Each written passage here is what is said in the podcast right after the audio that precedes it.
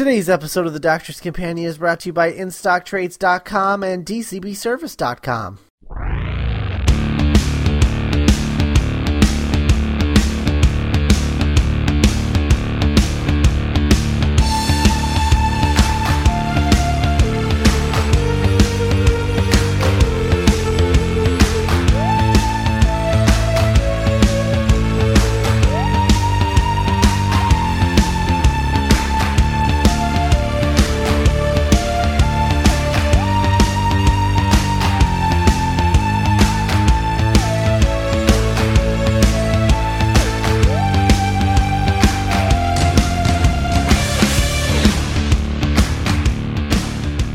everybody.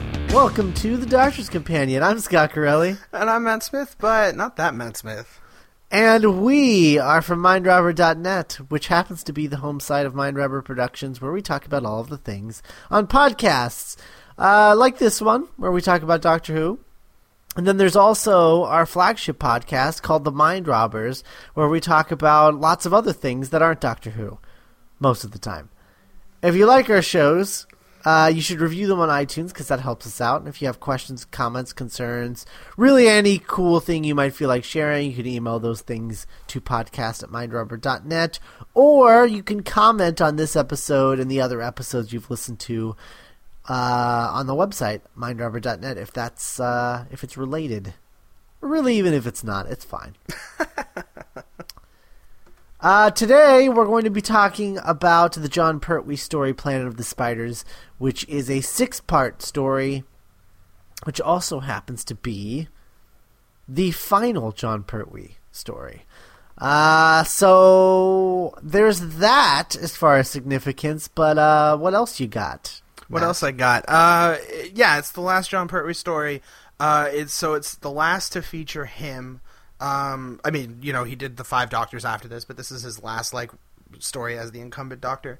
Um, it's also the last to be script edited by Terrance Dicks, who had uh, previously script edited the previous five years of Pertwee's One, which was the whole thing, really. Um, and then going back about half a season, he did the last half season of Troughton, uh, starting with the invasion. So, like, he's been around for a while, and he was one of the co-creators of the Time Lords, and, you know, he was moving on. He'd go on to write Robot right after this.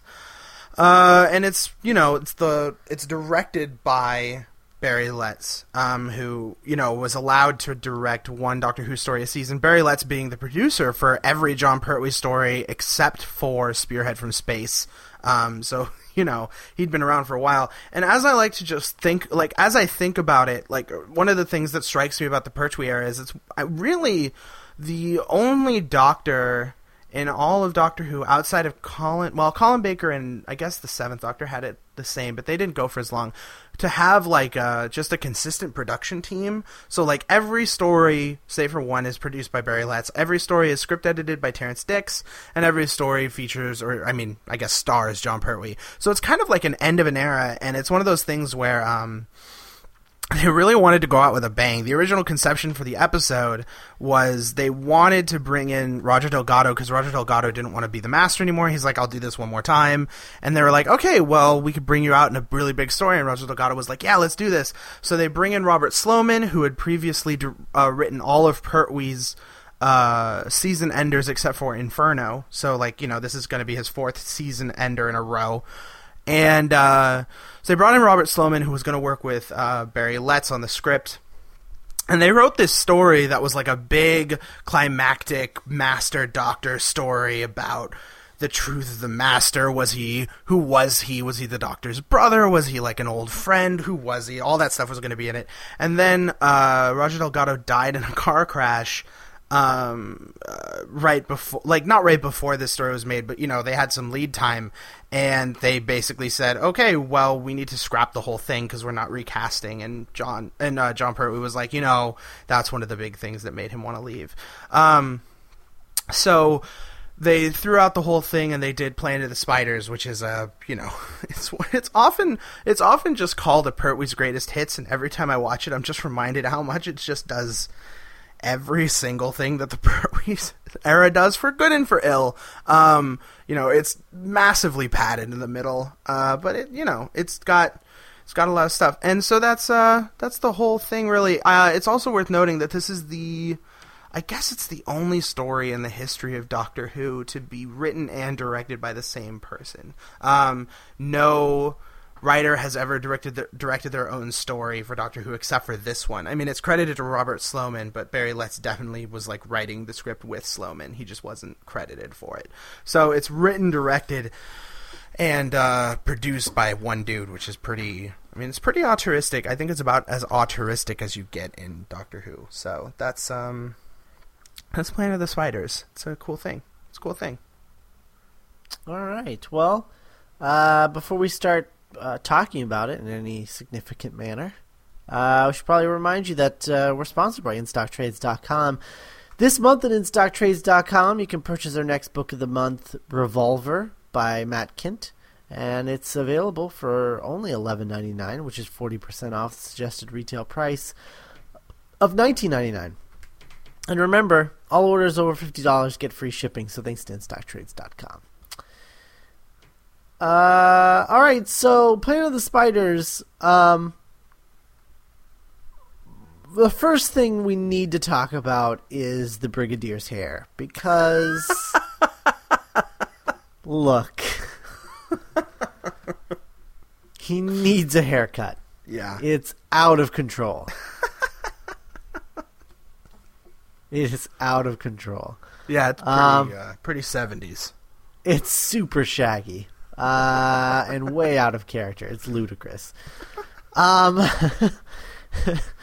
uh, yeah. So there's that. Um, good night, everybody. All right, Uh, there we go. Good talk. Uh, yeah, no, I think I think calling this John Pertwee's big uh, greatest hits is extremely apt. Um, because I mean, it features everything that uh, Pertwee story could ever uh could ever feature, except for the Master, unfortunately. And it would have featured that if it could have. Yes. Um, so uh, you know, it's it's it's really padded, but it's padded in a way that's so ludicrous. Like when you watch the beginning of this episode and then you think about the end of this of the story, it really is just like it's like a Simpsons episode where you're just like, how did you get from there to here? I don't what? It's, it's Uh, very free associating. Um, Yeah, especially early uh, on. Oh yeah, oh yeah. uh, but it's man, it's fun, and uh, that that ten minute chase sequence in uh, episode two, that is a thing of legend. That's what that is. that is. That is the most entertaining, least dynamic chase scene I've ever seen in my life. My my favorite way of uh, describing that chase scene whenever I want to poke a really big hole in it is there's that part where Lupton has abandoned the Whomobile and is hiding on the run, like just off the runway in the bushes, and everyone's like arguing with the police officer about whether or not the police should be arresting someone. And Lupton's like, "I see a helicopter halfway across the runway. I'm gonna get in it."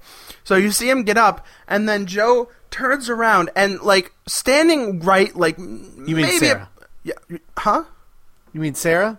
No, sorry, it's Sarah. I apologize. I'm Yeah, just in Joe place. I apologize. Sarah Sarah turns around and says, "Luke, look. Now, before we come back to Lupton and what Lupton's doing, I would like to point out that right about 15 feet away from this helicopter, 20 max, are the brigadier, the doctor, Sarah Jane, Benton, and a police officer. Lupton ran all the way across a runway, put on a helmet, got in a helicopter, and started to take off before they noticed him at all. Uh, and I think it's just. It's just one of the funniest things I've ever seen. It's just like, where were you guys? Like, where were you? for all of this. Uh, it's just it's completely crazy, and it's and it's and it, it's not like super dynamic, but it's one of those things like we were talking before the show, where it's just like you can hate this because it's you know it's so completely ludicrous and even barry letts on like the special features is like you know that chase scene didn't really make a whole lot of sense because it's it's really like all of the toys were just lined up and they just kept grabbing them as they ran past um it, you can you can really just hate it, and a lot of people do. But I like I, like I just I love to go in it and just be like, you know, I'm just gonna enjoy this because if not, I'm gonna be bored for ten minutes. Um, it's just it's. It's completely insane. Even the police officer is just like the worst. Like it's just like so bad as comedy. Like it's the, it's such like ridiculously like weak eh, wah, wah, comedy out there. you know, It's hilarious. I Oh. don't know. I freaking I love it. I Yeah. I I love the chase sequence. I love it to pieces yeah. because it's just so. It's lethargically paced, which is it makes it even funnier. like, and the idea that it just keeps going and going, and it's literally half of an episode. Yeah, yeah, That is stellar. yeah. Can you imagine doing something like that today? Like having half an episode be a chase sequence? Like it's just, it's oh, just, God. it's just nuts, dude. It's it's the craziest. It's the craziest thing. Like just an entire act being a chase sequence on a major television show. Like it just. I'd like to see it, but at the same time, I don't know, man. I don't know. It's just it's just crazy. And there's stuff where it's like they do really clever directorial things where they'll be like, "Oh, take that side road, it'll cut off." But the way it's directed, it just looks like they made a bigger arc, like just a bigger loop than anything else because it cuts off to the, the the Bessie cuts off to the left and then comes back in from the right and it just looks like you know Lupton made a straight shot and Bessie like took the long way around and there's there's a hovercraft there's the wonderfully like just Dude, when that guy pulls up in the hovercraft, he looks like he's just like he skids to a stop like a badass. so funny. and just gets out just like what up just Yeah. and he gets out, he gets out and then the guy in the other boat like gets out, like the regular boat, and then uh Lupton comes over and pushes him into the water out of the way. And then the other guy's like, "Hey!" and then he zaps him. Uh, and he's just like like force lightnings him or whatever. And then uh like I feel like that uh, did he really have to push the other guy in the water? Couldn't he have just zapped him from a distance at that point? that was his that was his kick the dog moment. Like just like i'm a bad guy. Because it's just like it doesn't make any sense. It's just like they want to see someone splash which is funny because then he lupton pushes another guy off the boat which is hysterical. Um but i also love it because like when lupton like pushes the boat out to sea it's just like it takes forever to get the boat started. And he's just, just like slowly listing around the river or wherever it is so long as So funny. as long as the doctor can show up in a hovercraft, and then the hovercraft cuts across an i like an island. How that works, I'm not really sure. Um, I guess I guess it got that speed boost from jump from running over that guy. You know, like an arrow in a in a in a racing game or something. Like that's what I imagine that being. Oh my god. Jon Jon Pertwee gets uh, gets strength and speed from from training people who like to take naps. Um, but yeah, it's it's just crazy, and the Whomobile just like flies. The Whomobile is like the major set piece of this. It's just it's so crazy. It's just so Oh, the Who mobile. the second So- appearance. the apparently, apparently no, because apparently no one told Jon Pertwee in the four years that he played the Doctor. Uh, five years. Sorry, five years, four years, five. five. Okay. Um, I was right the second, the first time I corrected myself. Yeah, Uh, no one told Jon Pertwee in the five years that he played the role that he's not actually called Doctor Who. Apparently. Yeah, it's a choice. Uh, I don't know. Yeah, second appearance of the Whomobile, like not brought up here, like brought up earlier in the season because they were like, well, I guess we're we need to introduce it, and it it's much better used here than it is in the first appearance, which was an invasion of the dinosaurs. Um, where it's, It's literally just ludicrous. Yeah. Oh, God. yeah, no, Invasion of the Dinosaurs. Um, actually, that's the thing I wanted to mention about this. Uh, just to take us away from the chase sequence, I guess. Um, I love the way that this like plays off of the last unit story, which was Invasion of the Dinosaurs, because the way that the season works is it goes Time Warrior, which we've talked about, and then it does Invasion of the Dinosaurs, which is like a unit story, and then it does Death of the Daleks, which has nothing to do with anything and is really not good, and then it has Monster Peladon, which is like arguably the worst Pertwee story. It's so bad, and then it does this one, and like what you get in this is you get a really wonderful sort of like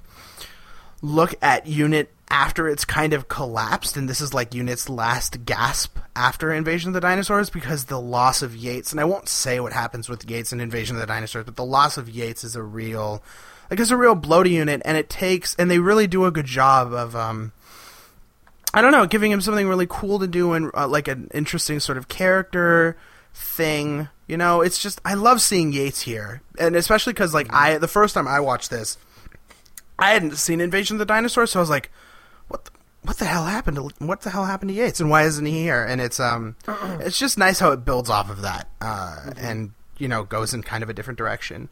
Um, and it you know the reappearance of Yates in his last appearance actually uh, just brings it home as a big ol' for full circle story, which it you know it is as a story. So just wanted to mention that as a cool thing. Yeah. Yeah. Yeah. Um. So I feel like maybe they get around uh, the extremely racist depiction of a character in this by saying it's a Time Lord, so it can't be racist. I think that's what they did.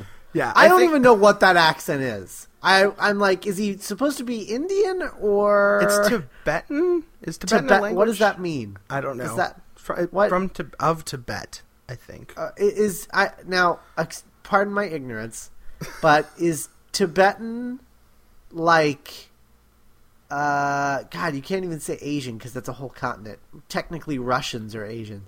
Um, are they uh like? Are they like or, or like? what is what? How? What's the politically correct term for what I'm thinking? Asians. Uh, I don't. I don't know. It's, it's East a- Asian. It's it's like. I guess the anyway- politically way incorrect term would be Indochina, but I mean, I guess that's wrong. Um, Yeah. uh, Chinese esque. That's what I'll go with. yeah, it's it's like uh, it's like it's like you know that it's like between China and India, so it's like around that area. So Uh, it's a combo. So it's a combo thing. I guess if you want to put it like that, yeah. Well, no, I'm just trying to. I'm just trying to understand where this performance is coming from. That's all. Because it's a white dude in brown face who's like uh, using a an accent that can only be described as pseudo Chinese. pseudo Chinese. Yeah. Yeah. But he's not. He doesn't have like like Chinese eyes or anything. Like he's just. He's not even squinting, so it's not even it's like not- he's faking it. Yeah, it's not like the yellow face of uh, uh, Talons of Weng-Chiang or anything. It's like it's Right. like it's like it's like brown face but with a Chinese accent. It's it's Bizarre. it's really weird. Um, and yeah, and I think right. they realized it. I think they realized it by episode six because they were like, "Oh, yeah, he's a Time Lord. It's fine. it's fine. He's It's not just- anything. Look, See, it's not guys? us. It's not us being racist. It's just you know, K'anpo Rinpoche, old guy, really set in his ways, just doesn't. No, it's it. that's like well, no, it's just them saying we can't be racist because he's not any nationality. So, ha, we beat uh. you. Time Lords can be anything. We could have given him red face. That's how I took that in episode six. They're like, somebody cover up this racism. See, my argument is actually you almost overlook Cho-Je because of Tommy, because I find Tommy much more problematic as a character. because you watch it and you're just like, oh, oh no. Just please don't have him talk like this. like it's just like the worst. It's just bad. Cuz like cuz like I don't know. For one thing he's like uh, uh, you know, he's mentally challenged, I suppose. I'm not sure the PC term or what have you. But he's mentally Uh. challenged, but he also happens to be a massive kleptomaniac. Like just, just Yep. stealing And then he gets better. yeah. Oh well, you know the wisdom has fixed him. Um, he gets better all the because apparently the wisdom uh, is actually like an extra chromosome or something. I don't know. I don't. I I don't know what's happening with Yeah. these two characters. Uh, but no, you are not wrong. You're not wrong. They covered up the racism with a really poorly executed, mentally challenged character, and the fact that the the racist character ends up being a Time Lord. yes. So yeah, So really, no one can actually complain about this. That's what I'm hearing. Like ugh, it's ridiculous. It's beyond complaining. Oh, my no! God. Oh god! Like it's actually. I will say this about Tommy, uh, played by John Kane. Uh, the best part about Tommy is like him in episodes five and six. Because really, honestly, I think the cliffhanger to episode six is amazing. Like. I don't know. I just every time I watch episode six, I just see it and see the the, the spider possessed Buddhist monks coming after Tommy, and they're you, zapping mean at, him. you mean at the end of episode five? yeah, episode five. That's what I meant. Um, Okay, I was like, I was like, ah, I don't know, man. We've seen the ending to episode six like seven times. I don't, I don't really see how this one's that special. I was really confused. I was like, really? That's impressive. Okay. No, no, episode five because I I don't know. It just feels like one of those things where it's like the Doctor is talking to his mentor and Sarah Jane's in there, and you can kind of I mean it, that you can really tell that Sarah Jane is possessed by the Queen. Like it's not. It's just so it's so obvious, and like.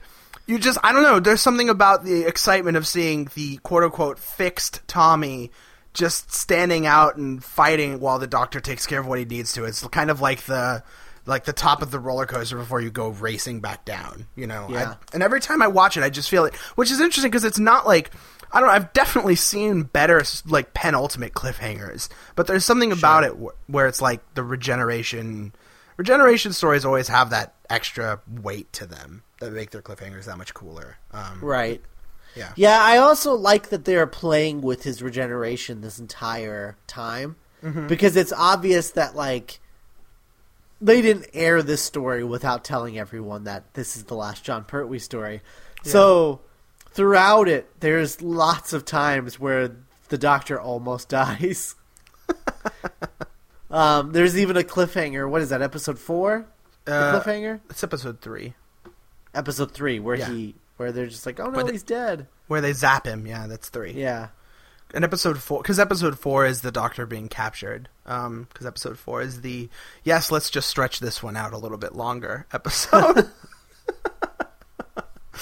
also, what's the deal with science fiction in general? This is definitely not just a Doctor Who problem. This is an all science fiction problem. Uh, why do we have to number planets? I don't know. Like- don't know. Why can't no, you just it's- think it's- of a new name? It's because it's because they um they name planets after stars because there's a lot more planets than there are stars. So Metebelis three is the third planet orbiting the star Metebelis. Like that's what that would be. Oh, Yeah. and so like they it doesn't have a real name, or or at least to them because they didn't they're not native to the planet. But like the planet natives wouldn't call it that; they would call it something else, right? Right, exactly. Um, and so so they call it something different, but the TARDIS probably translates it treats it as Metebelis three, or they're just I don't know, they're ignorant. Actually, it's also because the the natives of Metebelis three are uh, former astronauts. Like they they mentioned that they turned Metebelis three into a colony. Um, Oh, yeah. So that's why they call it Metebelis three because they just never they just never rechristened it. You know, this isn't a Titan AE situation where he just gets to rename New Earth planet Bob. Um, I don't think that was a good example. Anyways, uh, It's really weird that you mentioned Titan AE because I just added that movie to my Netflix queue today. dude, well, it's. I mean, did you see the writing cre- credits on that film? Yeah, that's what made me add it. I was like, "What? Have you not seen it? No, I've never seen. Oh, it. it's it's great. It's like, isn't it like Ben Edlund, John August, and Joss Whedon? Like, yeah, it's crazy. that's ridiculous. Yeah, no, it's Titan AE is pretty great. It is pretty. uh It's pretty great, and you can like when you watch it, you'll see Joss Whedon lines all over the place. Um, but uh, but yeah, Metebelis three. Um, and there are people on Metebelis three. So that's funny, but that's why that's why they name uh, that's why they named it Metebelis Three is because Okay, that makes third sense. star around that. I think that they actually um, it's interesting because one of the criticisms of this story is that the, ending point with the doctor where the doctor says that he's greedy for knowledge is an interesting sort of like critique because as Terrance Dicks is quick to point out if you're going to blame one doctor for being greedy for knowledge I don't know if you'd go for Jon Pertwee for that I'm sure he has other vices that are much bigger that you could go for um Like- again like kung fu. Exactly. You know, like violence and murder. Um, but like, I think that like one of the things that that you kind of almost have to go with is this notion that like again, like the um, like the uh, what's it called the the the the chase scene. You can either go with them on it, or you can and enjoy it for what it is and what it's trying to do, or you can, you know, just say, "Eh, no," and cross your arms and be disappointed. Um, so I'd rather go for the former rather than the latter. Um, it's the same argument as uh, Planet of Fire, where Planet of Fire basically pays off like five things that were not adequately set up. and like you can either you can either enjoy it for paying off the lack of setups or setups or you can criticize it for uh, paying off things that weren't set up and you know I'd rather just applaud it for that and so like that's the thing I think about it but it's also like a it's a there's a there's a weird disconnect where it's like they make a point in this to say that the Metebelis 3 colonists crashed, like, they didn't crash land, but they landed on Metebelis 3, and some spiders were on board, and the spiders went into the caves and then took over Metebelis 3. Like, wouldn't it be better, just as a thing, to say that when the Doctor went to Metebelis 3 in the Green Death, that he just, that he, that one of the spiders just walked out when he walked out, and he's responsible for the spiders on Metebelis 3? That just seems like a smarter move. I think, just to, just to say, you know what, it's the doctor's fault that all this happened. Like, I think that that's a more, I don't know, it's more an interesting story, and it really means that the doctor has to face up to his, you know, his contamination evil, I guess, as a as a point. Um, It's just one of the things I've noticed, especially if you say that, oh, maybe the Metebelis three colonists, you know, they did bring a bunch of spiders, but Jon Pertwee brought the Great One, you know, and the Great One is actually from his TARDIS. I don't know, Right. Just the thought. Just the thought. Yeah, sure. Uh, here's my question. Uh, what did you what do you think of the Great One? Because I have a lot of thoughts on her, mostly positive, but I'm curious what you think just about her. Uh, I don't know. It's a really awesome visual. Yes. Um, I feel like, uh, it's it's uh it's what that one producer always wanted out of his uh, Superman movie. Oh, sure. Yeah, the, the John John. Oh, I was about to say John Wells. Jon Peters. Jon Peters. Jon Peters, yeah, it's Yeah. what Jon Peters always wanted. Jon Peters, secret uh, secret Doctor Who fan. Uh, Yeah. you know what? I wouldn't be surprised. Like maybe he saw this when he was a kid, and was just like, "That's awesome." I want that in my Superman movie. and then he put it in the Wild Wild West. Uh, Only it was a robot. uh, no, I, I think it's just a really, really cool visual, like the giant spider. Um, but, uh, I don't know. I just, it's a bummer that this is the story that Jon Pertwee goes out on as it stands. Um, because it just, it just feels so random sure. which I guess is fine. I mean, there's something to be said about the Doctor going out on a random adventure. I mean, that's what Caves of Androzani is all about. Sure. but uh, it's just I don't know. Sure. It's yeah. Well, I mean, Logopolis is the same way. I mean, but it's interesting to think about. It's like wha- when it well, comes to Logopolis has the Master. Sure. It's like a big Master showdown thing.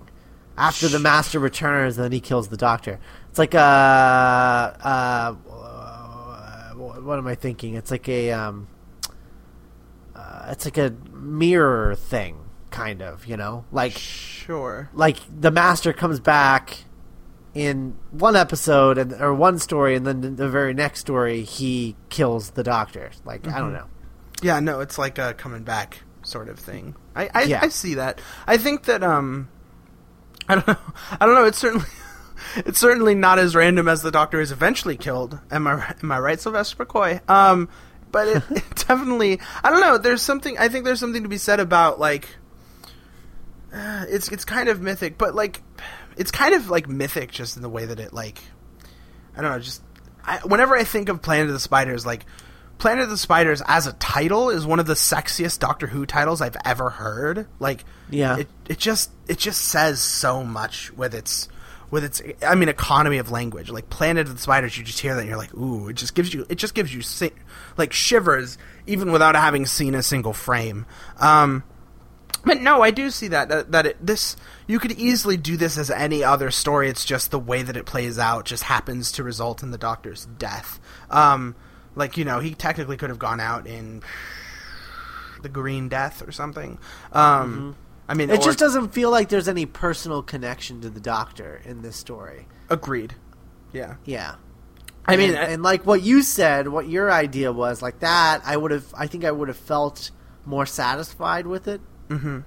In that case, Sure, and I and I, I definitely think that there are problems to it, but I th- I do think that like where they want to hit it home, they do hit it home. Because one, like what I think is interesting about the Great One, besides just the visual of the Great One, um, that wonderful reverse shot of her in Episode Six, is the way that the Doctor is enticed into her lair in Episode Five. Like that scene where the doctor where where the doctor hears Sarah Jane and and he like runs to find her and he comes across the great one and then the great one makes him walk is I, I, I don't know. I think it's one of the scariest Pertwee scenes in his entire run. Like, I mean, you know, Auton's is clearly scarier because Auton scared the crap out of me when I first watched that um, uh, in Spearhead from Space. But Pertwee really sells the scene and his fear of the Great One in a way that it gets me every time. Like watching him go from being cool, calm, and collected, which he is in every story. Like Pertwee's got the upper hand in every story,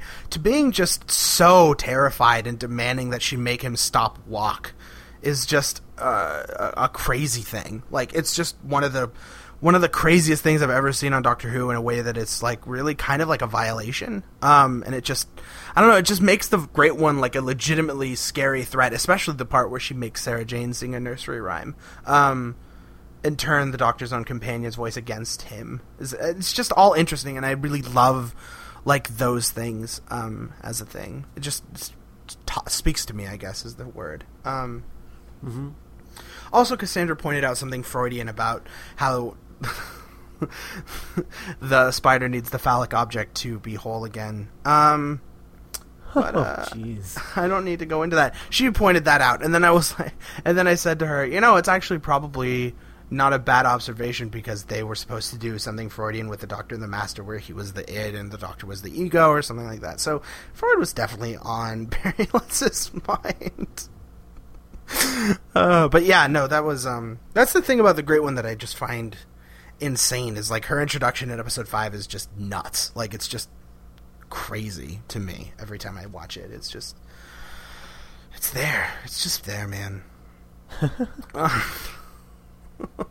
uh, what else? Um, I think I think that the uh, there's this weird, like vaguely southwest thing going on where it feels like the people who are uh, who who are living on Metebelis three in that township are like straight out of something from like the American Southwest, which in like you know the late 19th century or something where they live in ranch houses and wear ridiculous clothes and there's like stuff in the background you know? I don't know. It's just it's just all the designs on this are really kind of weird and out there mm-hmm.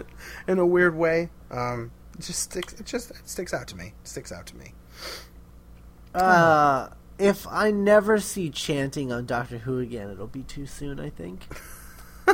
there's a lot of chanting oh man, is there a lot of chanting? yeah a lot of meditative chanting which is i mean arguably the most boring of all chanting so Ugh, you're not wrong. So much chanting. Um, That said, the the cross cut at the end of episode one, I think, is really excellent. Like, yeah, no, it is. yeah. It's creepy. and watching watching the guy die and then the spider appear at the end is really kind of like an iconic cliffhanger to me. Like, It just like it's really kind of like a here we go moment in the way that like a Dalek appearing is a here we go moment. So Yeah. it's just uh something I guess I should point out. All right, we should probably talk about the regeneration because that's what everyone probably wants to hear about. Yeah. Um. Okay. So, I just want to talk about the fact that I'm so glad. Uh, we Doctor Who as a concept is now beyond the idea of let's regenerate, show the person, and then that's it. because uh, we've now we ended we ended uh, we ended the tenth planet like that, not the war games. Uh, we ended Logopolis ends with that. yeah, Logopolis ends like that.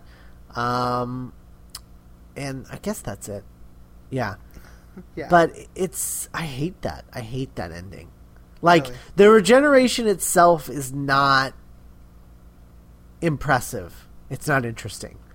sure. Like I think it ruins the ending of the 10th planet because him just turning into somebody else doesn't do anything. Like if you don't know anything about regeneration, I mean they technically didn't know anything about regeneration. But you have to get, let him get up and walk around so that you're like, "Oh, he's okay, but he's a different person. That's weird." And then you leave. Don't just be like, "Look, we're dissolving camera shots and we're gone. And I just I don't know. That's not that's not a good enough ending for me. You know, I'm actually going to completely disagree with you on that one. Uh, mostly because, like, the thing about the tenth planet that's weird is that you don't really expect the Doctor to die, and like it, if you come at it from the perspective of it's 1966 and you just watch the Doctor collapse in the TARDIS, and what the hell is going on, you get this, you get this moment of like, where's the Doctor going, and then you get Patrick Troughton, and it's just like, I don't know what's happening. Um, I, I agree here. I wish that there was a little bit more. I agree more in Castrovalva, honestly. Um, although Castrovalva or Logopolis ends. I mean, Logopolis ends like poorly. I wish they had gone on for another second, and you have Peter Davison saying like, "What's next?" or some cool opening line. Um, But I feel like I feel like it, Tenth Planet, totally different discussion. Totally different discussion. Um, but yeah, they should do the uh, he gets up and says something, like just says one word, because at least that's right. In Logopolis, he actually does sit up. Like that is does he? No, he just smiles.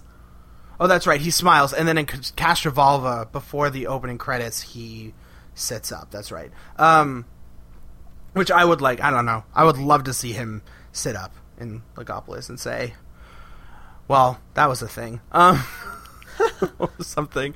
Uh, but yeah, no, I, I I definitely agree. I think that there's a quiet meditation to this that I find I like um, because my god, watching Jon Pertwee die is really hard. Um, like really hard. Uh, and I think part of the reason for that is Pertwee as a doctor, like what he brought to the doctor was a um he was like, I don't know how to play the doctor, and they're just like, yeah, just be yourself. So Pertwee was like, all right, I'm gonna eat in every story, and I'm gonna drive some cool cars.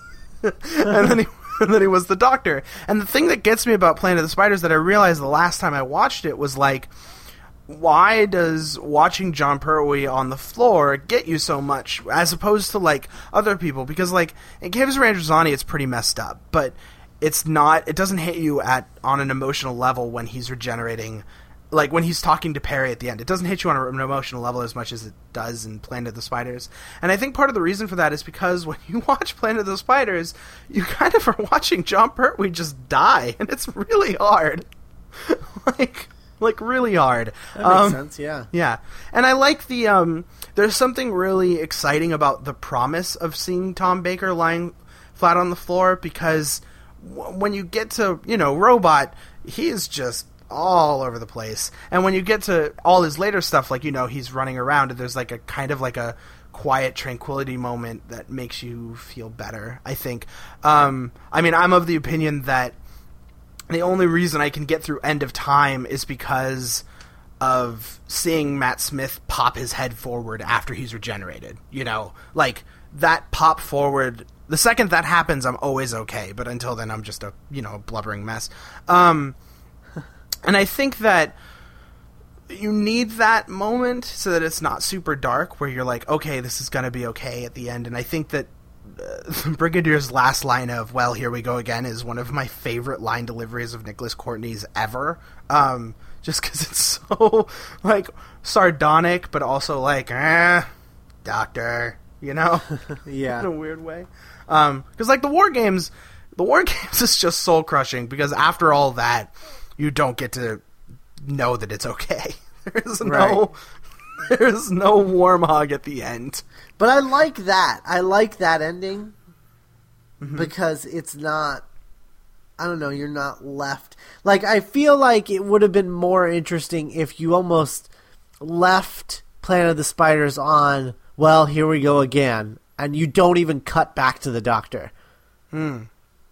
That's interesting. I think that would have been an interesting, a more interesting way to end. Like either show Tom Baker get up and say something, or cut there. Hmm. Interesting. I don't know. I don't know if I agree with that. Honestly, um, I'd have to. I'd have to think about it. My my gut reaction is to say no, especially because the regeneration effect is so simple. Um, kind of like a just it's a very small transition as opposed to like the giant explosion energy fountain of now. Um, I don't know. I'd have to think about it because I think that seeing Tom Baker makes me feel better. Every time I watch this, seeing Tom Baker makes me feel better. It makes me get over the death of Jon Pertwee. See, Uh, but it doesn't make me feel better because it's not Jon or it's not Tom Baker. It's some dude just laying there. Mm. Like there's no personality in the corpse that I'm seeing appear in Jon Pertwee's place. You know, Interesting. See, I see it as the promise of something new. Like Cho-Je, in, a, in an early part of the story, I think in episode one, says uh, the old man will fall, will will die, and the new man will awaken to find with it, to his delight that he has ne- that he never existed. Um, there is something about uh, seeing a new doctor that bleeds uh, not bleeds but just like just like uh, makes me believe in the promise of the future regardless of the fact that it's Tom Baker. Like I feel like I feel like I get the same thing with um Davison and Logopolis although Logopolis is not handled with nearly as much craft as this is. Um I don't know. I feel I I don't know. I find more joy from the promise. Yeah it would be great if you know what it should be? It should literally just be like Tom Baker on the ground. So like you do the transition and then Tom Baker on the ground for a second, and then his eyes pop open, cut to black. Bam. There you go. That's my ending. That's my that ending. yeah, that that would be better than this. Yes, Especially because his eyes are so iconic. Yeah, oh, that would be a hell of a thing. That's that should be that should be like a regeneration someday, as you just see like the eyes pop open, cut to black, or like then you get the music sting and then you cut to credits. That'd be nuts. yeah. That'd be nuts. That'd be a good regeneration. Yeah, but no, I definitely no, I see what you mean. Um, I see what you mean, and I do think that like there's there's like little tweaks to make the story better. Like every time I watch this story, I feel like just a couple changes would make me like the story more. Because like you know, this story clearly wants to be the best Pertwee story that there is, but like you know, there's a number of Pertwee stories that are better. Like Time Warrior is better, Inferno's better, Spearhead from Space is better, Silurians I'd argue is better. Um, uh, Ambassadors of Death, Carnival of Monsters. I know you haven't seen them, but they're better. Um, but yeah, that's that's really what I'm left with. Is like it's it's you know, uh, it's not, I don't think it I don't think it necessarily fulfills quite the promise of what it of what it sets up, but it's definitely. I don't know. I think it's. I de- think it's definitely one of the stronger regeneration stories. I do like it more than Logopolis. Um, I do find I like it more than Tenth Planet. Um, Yeah, and I do, yeah. But it's you know, it's and it's definitely up there. And the last scene is amazing. Like one of my favorite uses of a Dutch angle in all of Doctor Who. Like just an amazing Dutch angle as Sarah Jane is lying over Jon Pertwee. Like it's amazing. Um, and I do love that Jon Pertwee keeps his leg up after he dies. you know what? Time Lord Rigor Mortis. We don't really ever talk about it, but it just it's fast. It is fast acting. It was just more comfortable, and he doesn't care. final act of defiance. Yeah. You're supposed to be dead, Jon. Put your leg down. I'm not putting my leg down. I am dead. It's uncomfortable. Do not tell me to act right now. I got this. Uh, Oh, also, real quick thing I love. I love that when Sarah steps on the map that that Lupton's standing on, or the the Advent calendar, or whatever it is, the zodiac, I guess, the zodiac mat. And the doctor runs to her, and it transitions to Metebelis three. I think is one of my favorite effects. Like, just every time I see it, I just go, "Whoa!" You know, like, just it works. Even though the CSO is rubbish, like it's really bad. Uh, they tried really hard with that blue screen when the uh, when the Who-mobile flies. Yo, they tried so hard. They tried so hard. Everyone involved just tried so hard. Well, that's what Barry Letts thing. Barry Letts loved that. Loved that blue screen. love that green screen. Like that was his. That was like his favorite thing. And then you like, I don't know. He directs uh, what was it? Terror of the Autons. And like you just watch Terror of the Autons, and every so often there'll be blue screen where you clearly didn't need it. And it's like, really, we're gonna okay, we're gonna do that. Uh, that's funny. But yeah, I don't know. It's uh, It's, It's just definitely- it's so funny because like the biggest reason why his the blue screen doesn't work in this era of Doctor Who is because the way blue screen works is you have stuff shot that is putting behind on the blue screen, and then you've got stuff shot that's being shot in front of the blue screen. Well, they use two different cameras on exteriors and interiors, so when you do blue screen of of this car flying around outside, it's it's uh, a video car shot on film background. background, and it just looks even worse than it ever could possibly look. Yeah, I don't know. It was weird to see the Who-mobile glowing that yellow glow. Really good. Oh, so funny.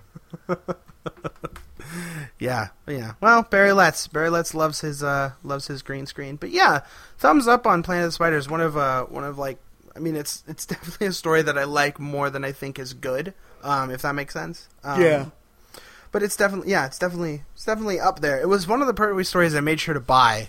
Um, As did I. yeah. So and I like I don't know I like going through these uh through TDC because it's really like a good excuse to like buy the ones I want. You know hmm and that's uh that's something I look forward to.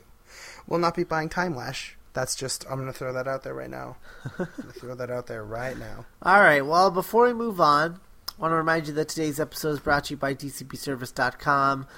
DCBS is the site that lets you order all your monthly comic book statues, action figures, anything you can get from a local comic book shop. You can pre-order from DCBService.com. You place your orders about three months in advance uh, with monthly discount specials up to 75% off and regular discounts that are 40% off. Uh, you ship as often as you like with orders as large or small as you like, and you only pay six ninety five in flat rate shipping. So thanks to DCBService.com. Go there and pre-order some cool stuff. Yeah, do that. Yeah, next week uh, we've got the uh, future villain of uh, Thor: The Dark World uh, in the form of Christopher Eccleston, and uh, his story "Aliens in London: World War Three, which is my least favorite Christopher Eccleston story. I love Aliens in London World War Three. I know it has I farting it. aliens. I hate despise it. That's that's great. I love it. I love it. Ugh. I'll also like to point out that uh, I don't know how this happened, but and I didn't mention this, but we have actually less than 150 stories to cover. So go us. Wow. Go us. Yeah. Yeah. That does not include Fifth Doctor stories that we still haven't covered, which includes like the first season of Fifth Doctor or Eleventh Doctor. Sorry. Oh, uh, which we probably will have to cover at some point. But uh, yeah, no, this is definitely uh, we're we're in the uh, less than 150 range mark, which is really exciting. Uh, so up on deck after Aliens in London World War Three, we're going back to William Hartnell and watching the Ark. Which is a really interesting story. Uh, has one of the weirdest Act Two cliffhangers I've ever seen because it's like, wait a minute, what? Um, because it's like two two part stories. It's weird. You'll see. Uh, and then we're gonna do forty two, which is that uh tenth Doctor story set in real time. And then after that, we're not completely sure because it's probably dependent on when New Who comes back. Which, as of this moment, we're probably about an hour and fifteen minutes away from finding out. Uh, Yep. So. Because you know, you know, because we haven't seen the trailer yet for the new season that actually premieres later tonight. Um, but the uh, you know that they're putting a release date up at the end of that trailer. You yeah. Oh, yeah. Definitely. Yeah, so so if you followed us on Twitter, you would know when Doctor Who's coming back. Yep. So there you go. So uh, we'll we'll try and think of uh, we might finagle the schedule to try and do something special before we head out to New Who. Not that we're going anywhere for very long. It's only five weeks. yeah, I think we should. Uh, I think we should make something special later. This is really just a small sidestep, really. So It's true. And you So know the worst part is like we're gonna have five weeks of new episodes, and then we're gonna have to wait for the until the Christmas special. We're gonna get that, and you just know that we're not gonna get the rest of the season right after. Like they're gonna be like, yeah, no, the new season, it'll, the rest of the season will premiere in March. And it's like, February. I'll bet you it's February. you think? Yeah, I'll bet you God, it's I February. hope so. No, because it's got to be February because they gotta they gotta put it out so that they can do specials later next year, and get something going for the fiftieth at the end. Yeah, of the February. Yeah, I year. guess that's So- true. So they can't push it. They won't push it too far back. And besides, the idea is that you know they're going to run like five episodes now, do a Christmas special, and then come back really early in the new year. And they're going to burn off like eight episodes, so it's not like, you know, we got we got a bunch to come. So All right. it's good. Well, It's good. Might do something special, might not. I don't. I don't even know what is special. We could do an all big finish production day. maybe. I don't know. That'd be interesting. Uh, Yeah. All right, guys. Uh, that's what we're coming back to. Uh, in the meantime, you can find me on Twitter. I'm twitter.com slash Scott Corelli. Uh, twitter.com slash Scott Commentary is where I live tweet things from time to time. Uh, and also go check out our other podcast, The Mind Robbers, because if you like us here, you'll probably love us there. So and if you love us here, I don't even want to know what you're going to think of us. you're going to lose your goddamn mind. Yeah, you know what? Email us and tell us. and tell us, because I'd like to know that word. Um, Uh, Matt, where can people find you? You can find me on Twitter, twitter.com slash Gungadin. You can also find me at my alternate Twitter account, twitter.com slash GD commentary, uh, where I post random thoughts about cool things. Um, also, my blog, classicalgallifrey.blogspot.com, where I review Doctor Who episodes that are classic. Um, this week I did Sensorites. Next week I'm doing Dragonfire. And, and very soon I'll be doing Shada, which I don't know that's going to be an interesting blog. I'm just going to say that because I have some stuff planned and uh, it'll be interesting. So look forward to that goodness because I don't know. Shada, we'll find out. that should be that should really be the Shada tagline. Shada, we'll find out. We'll find out. All right. uh, leave iTunes re- reviews, guys, uh, and uh, go to the website and comment. So, uh, till then, till next time. Bye. Bye.